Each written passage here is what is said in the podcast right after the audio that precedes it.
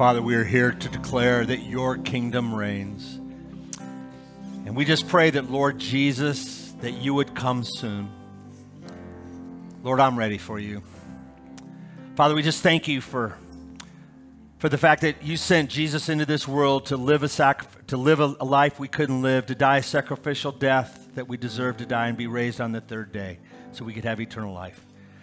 Father, I just want to pray for those maybe that are struggling today, maybe don't know what they're going through and why, that they would trust in your providence, that they would trust in your promises. And now, Lord, I just pray by the power of your Spirit, you would use your word to change us, to conform us to the image of your Son, and to save those that need to be saved today. In Jesus' name I pray. Amen. Amen. You may be seated and welcome. It is great to see everybody this morning. I'm going to ask you to take your Bibles, if you would, and find your way to Exodus chapter 2, the second book of the Bible, Exodus chapter 2. And if you don't have a Bible, I'd encourage you to grab one of the black Bibles in front of you. And uh, you don't have to go far to get there. Well, if you're like me, you've been watching some of the news about what's going on in Ukraine and some of the images are absolutely devastating. In fact, when you watch some of the interviews with some of the locals when they return home to the devastation, it's hard to even imagine the heartbreak that so many of those are going through, especially if they have young children. I mean, can you imagine raising your children up in a war zone where bombs are being dropped? Where there's no care for life, where really effectively genocide is going on. There's certainly going to be uncertainty about the future. For those living in Ukraine, these are desperate times. But you get to Exodus chapter 2, and the nation of Israel that is now in bondage in Egypt, they are living in desperate times. There's been an edict by Pharaoh. We see it in chapter 1, verse 22, where it says, Then Pharaoh commanded all his people, all the Egyptians, every son that is born to the Hebrews, you shall cast into the Nile, but you shall let every daughter live. For any parent, that just breaks your heart. And imagine what it must have been like for the families in that time. In Exodus chapter 2, we meet a, a slave family. This family gives birth to a child named Moses, who, in God's providence, would be saved out of forced infanticide. He would be raised in God's providence as the son of Pharaoh's daughter. And in God's providence, he would be sent to deliver the nation out of slavery. Now, last week we spoke about providence, but I didn't define it. In fact, you don't find the word providence in the Bible, but you see the concept everywhere. So I thought it'd be important to define providence this week. And so what I did was I pulled my 800 page John Piper Providence book off the shelf and read one chapter on the definition of providence. One of the things that Piper says is to really understand providence, you need to understand God's sovereignty. So I want to start with that. Let me put up the definition of sovereignty by Piper. He says, Sovereignty is God's right and power to do all that he decides to do. It has to do with his right and his power. We know that God is all powerful.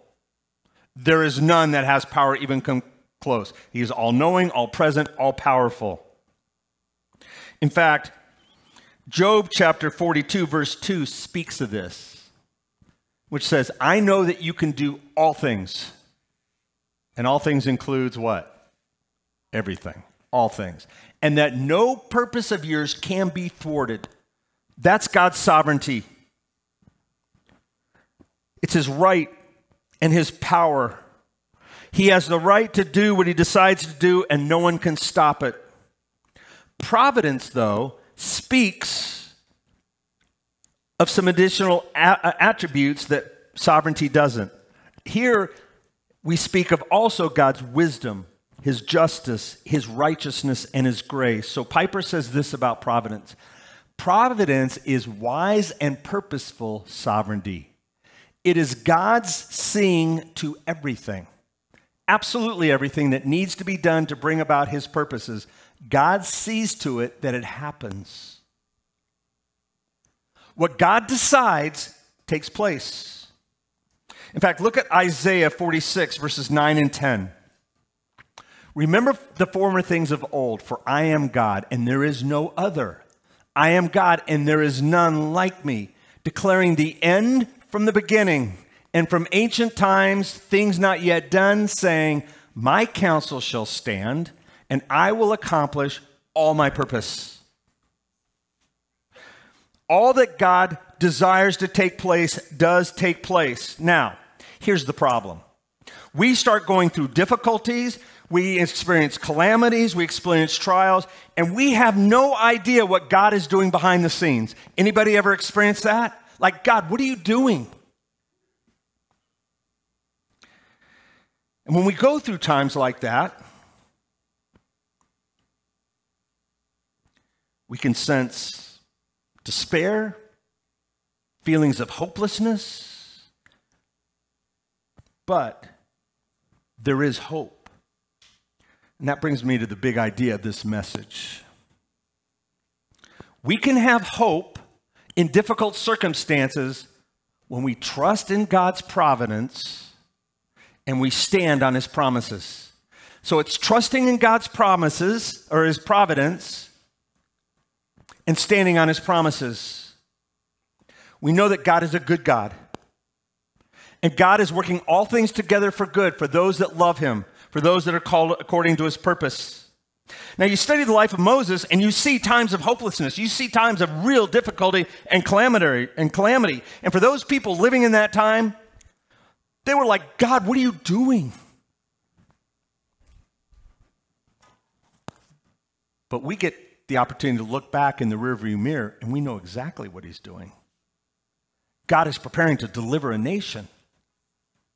See, we all want to know in advance, we all want to know what's going to happen, right? How many of you would love to know what's going to How many of you would love to know what's going to happen with the Cardinals today? I don't know if I want to know. All right? And I don't bet, so it doesn't really matter.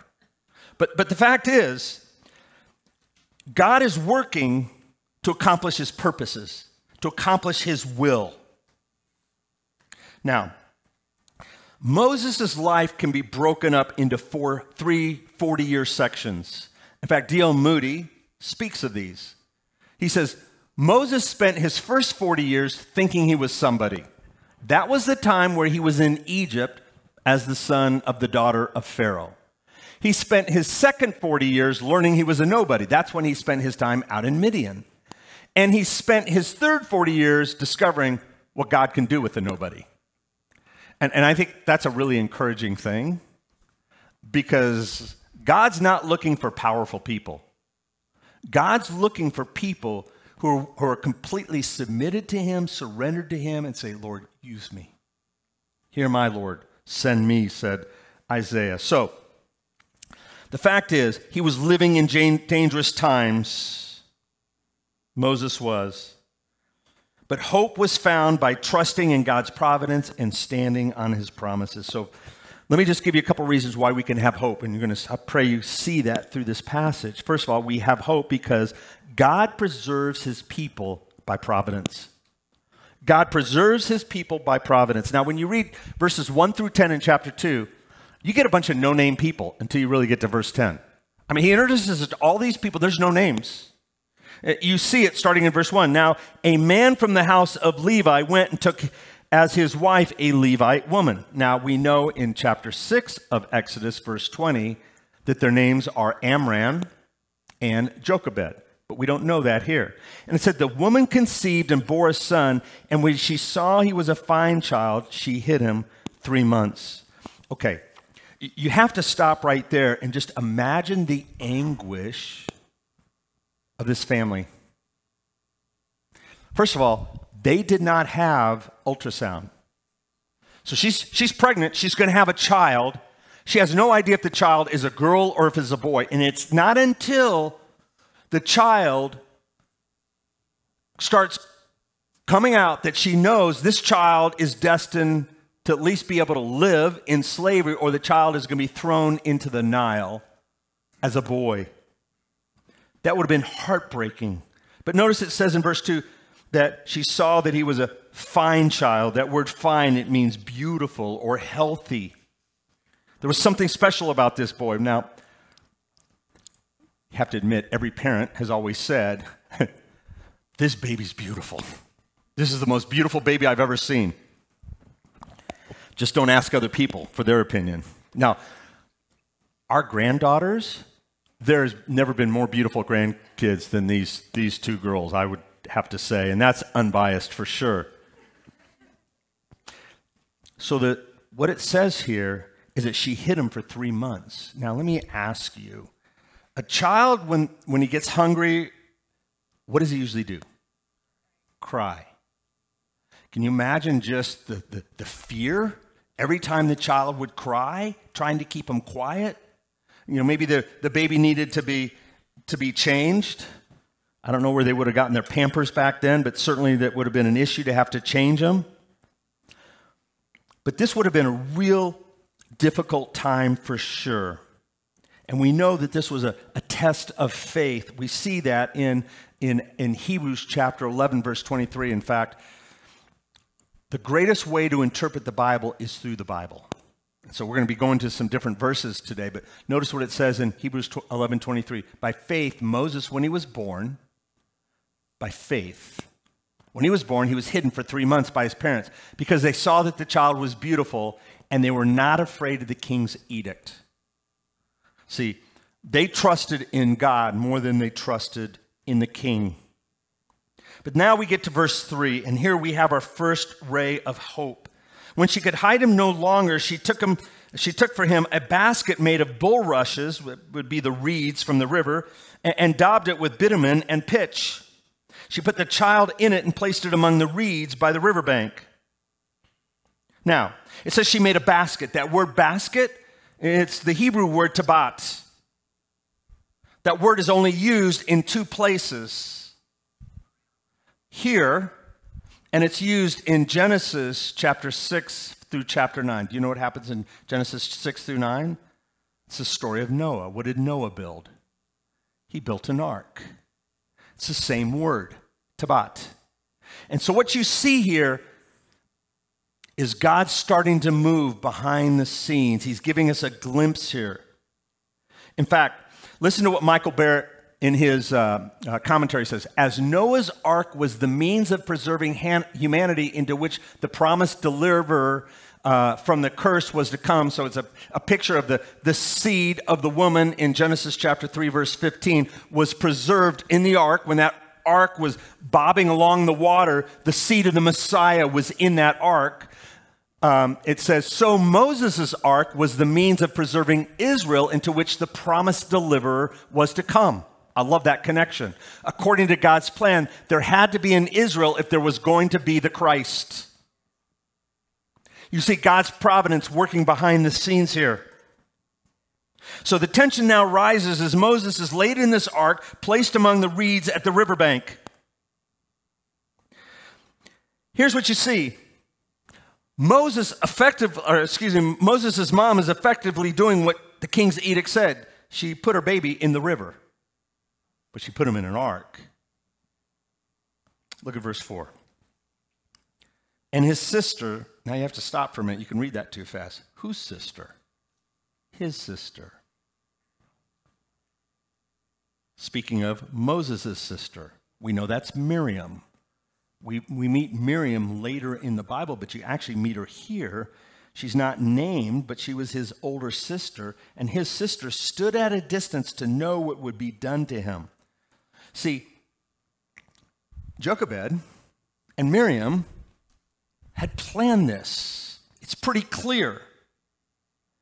Look at verse 5. Now the daughter of Pharaoh came down to bathe at the river while her young women walked beside the river. She saw the basket among the reeds and sent her servant woman, and she took it. When she opened it, she saw the child, and behold, the baby was crying. She took pity on him. This is one of the Hebrews' children. So, what's pretty amazing is, is the, they take this basket with the baby in it and they place it in the river. Now, I don't know if you've ever swum in the Nile River. Swam, swum, swimmed. Whatever you did in the Nile, you probably didn't do it. There's crocodiles in there. So certainly there was the fear of that. There was a fear of the baby getting caught in the current and being taken down. But they had planned this.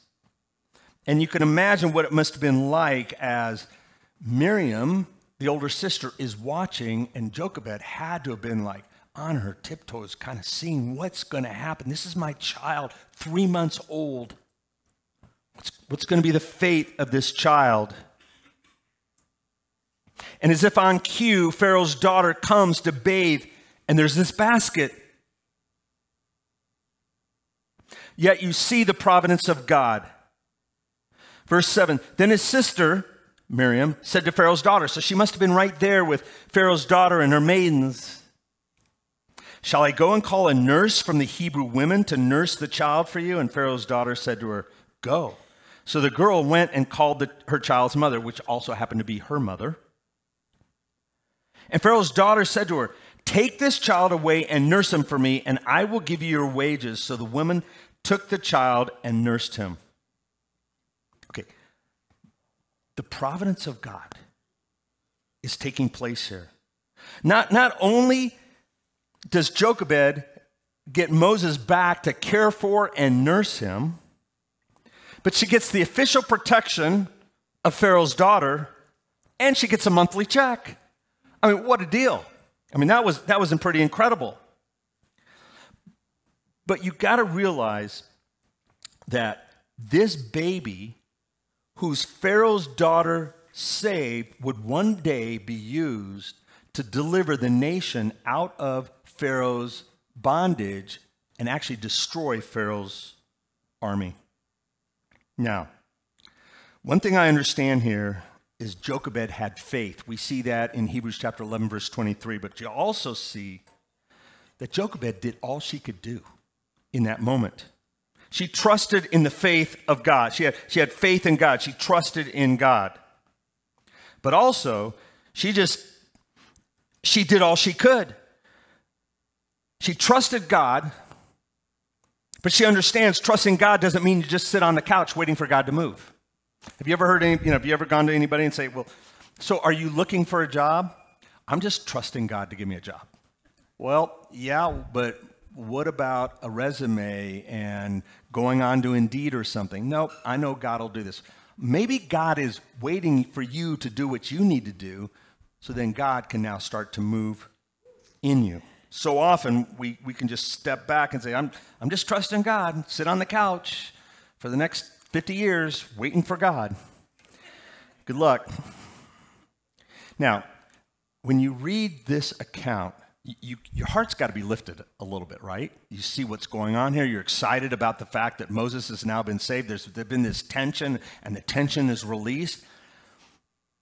But you got you can't miss the backside of the story of the thousands of moms whose babies were taken from them and thrown in the river. This was the time that they were living in. This was, this was how depraved this time was. And then you get to verse 10 and you see the handoff. Look at verse 10. When the child grew older, she brought him to Pharaoh's daughter. So when the child, Moses, grew older, she, being Jochebed, his mom, brought him to Pharaoh's daughter, and he became her son. She adopted him. And she named him Moses because she said, I drew him out of water. So Moses in this moment goes from the projects to the palace. Jochebed had, had she must have say, had to savor every moment with her son, probably pouring as much of, of Jewish history into him, teaching him maybe if they had it, God's law, which actually they wouldn't have had God's law at that time because it didn't come until later, but teaching all that God had done uh, and teaching about the, the patriarchs. I believe this is a good reminder for our parents.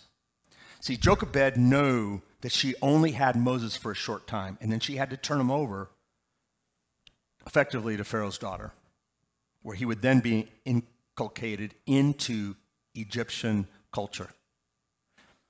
Parents, you have a short amount of time in which to pour truth into your children God's truth. Because there's going to be a time where they're either going to go into public school or to college.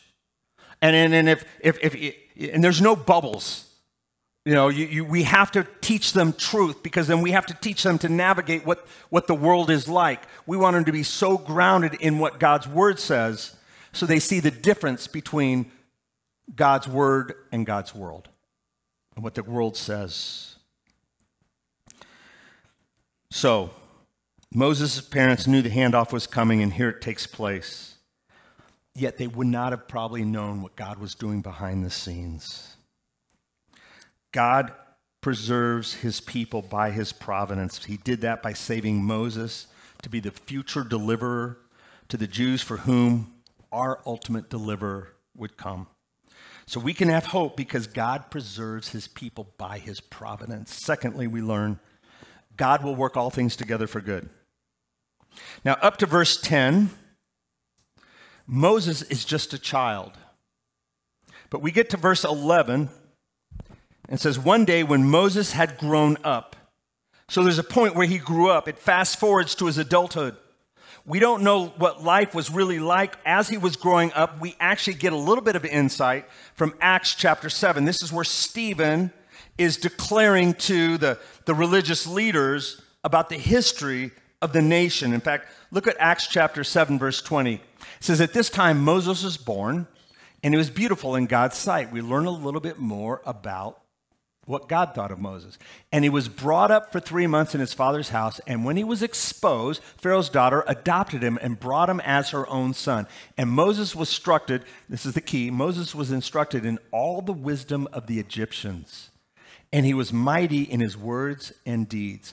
So there was a time when the handoff took place that Moses would have been instructed in what Egypt was known for the sciences they, they, they, were known for, they were known for law. They were known for, for astronomy. They were known for medicine. And they, he would have been trained in protocol and lifestyle. Uh, Josephus, uh, um, the Jewish historian, says that he was, he was now the second in line to become Pharaoh. And as some of you have maybe been watching some of what's been going on in Britain and how Queen Elizabeth was prepared to be queen, and then how Charles was pre- prepared to be king. You can imagine some of this is taking place once Moses came into Pharaoh's daughter's house and how he was being prepared. We also learn from extra biblical resources that he was a he was a great warrior that he actually went down took an army and defeated the Ethiopians and so all of a sudden we see that he's he's learning all of these he's he's learning all of these different uh, wisdoms of the Egyptians, and he was mighty in words and in deeds. He would have been somewhat of a, of a, of a savant. He would, have, he would have had some charisma about him. But in a moment, all that changed. Look at verse 11. One day, when Moses had grown up, he went out to his people, the Jews, who were slaves, and looked on their burdens and he saw an Egyptian beating a Hebrew, one of his people. Now, certainly that would stir anybody's heart. He looked this way and that, and seeing no one, he struck down the Egyptian and hit him in the sand. Certainly there was some guilt there. And when he went out the next day, behold, two Hebrews were struggling together, and he said to the man in the wrong, Why do you struck, strike your companion? He answered, Who made you a prince and a judge over us? Do you mean, mean to kill me as you killed the Egyptian? Then Moses was afraid and thought, Surely the thing is known. And this is interesting in verse 15. When Pharaoh heard of it, he sought to kill Moses. Moses, all of a sudden, has a price on his head. But Moses fled from Pharaoh and stayed in the land of Midian, and he sat down by the well. Moses goes from the projects to the palace. Now he's in a desert place. And it may be that Moses understood that the Lord had wanted to use him as a deliverer. Maybe he knew it for years, but nothing happened. Maybe he got to a point where he said, You know, God, you're just a little bit slow. I know this is what you want me to do. So let me just kind of take control here. And I'm going to take over the car. And what does Moses do? He, he drives it right into a ditch. Yet, how many of us, we kind of think this is what the Lord wants from me? We get out ahead of God. Am I the only one that's ever done that? Moses certainly had done that. Look what Acts 7 23 to 25 says. When he was 40 years old, it came into his heart to visit his brothers. So we know this is the end of the first 40 year period. Verse 11 starts at he's 40 years old.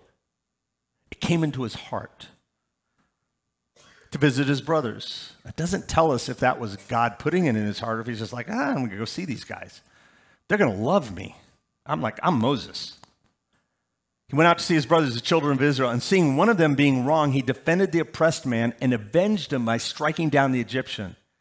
He supposed, turn to your neighbor and say, he supposed. I mean, he, he supposed, I, I, I, he supposed that his brothers would understand that God was giving them salvation by his hand, but they didn't understand. They didn't know. Like, I got this, Lord. They'll know. They didn't know. Talk about a devastating turn of events for Moses. He goes from this blue blood pedigree to thinking he was going to deliver the nation to having a bounty on his head to sitting alone by a wall in the Arabian desert. Ever feel that way? See, Moses was getting ready to get a real education now. Him and the Lord. In fact, you see Paul with that in Galatians. He spent three years out in Arabia learning from God. This was after he got saved.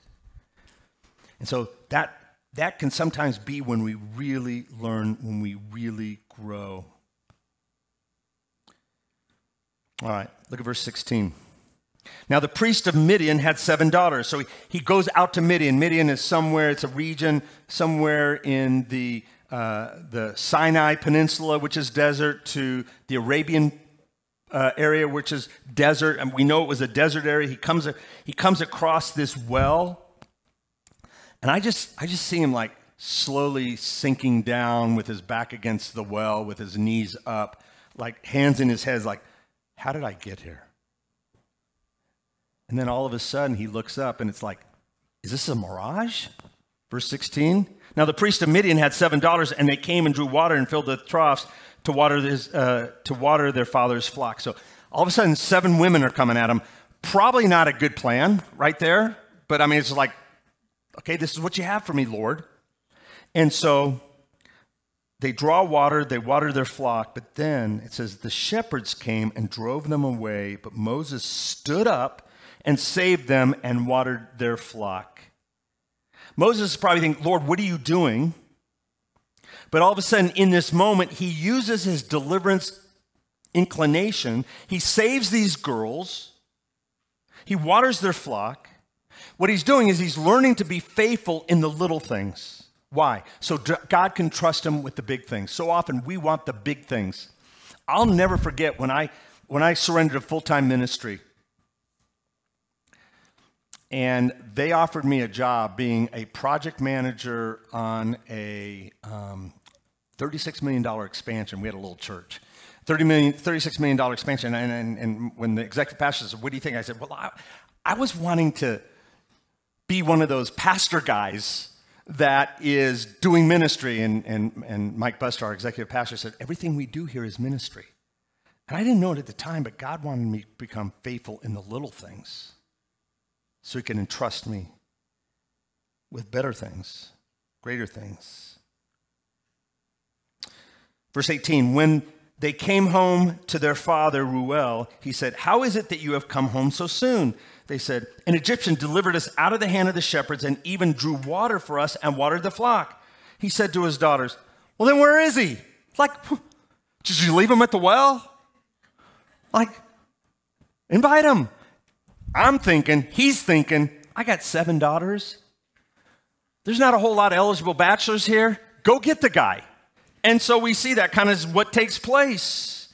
And Moses, he says, he said to his daughters, then where is he? We have, we have left the man. Call him that he may eat bread. Verse 21. And Moses was content. So there's this contentment to live right here, to dwell with the man. And he gave Moses his daughter Zipporah. She gave birth to a son, and he called his name Gershom, for he said, I have been a sojourner in a foreign land. Now, Moses may not have understood what God was doing behind the scenes,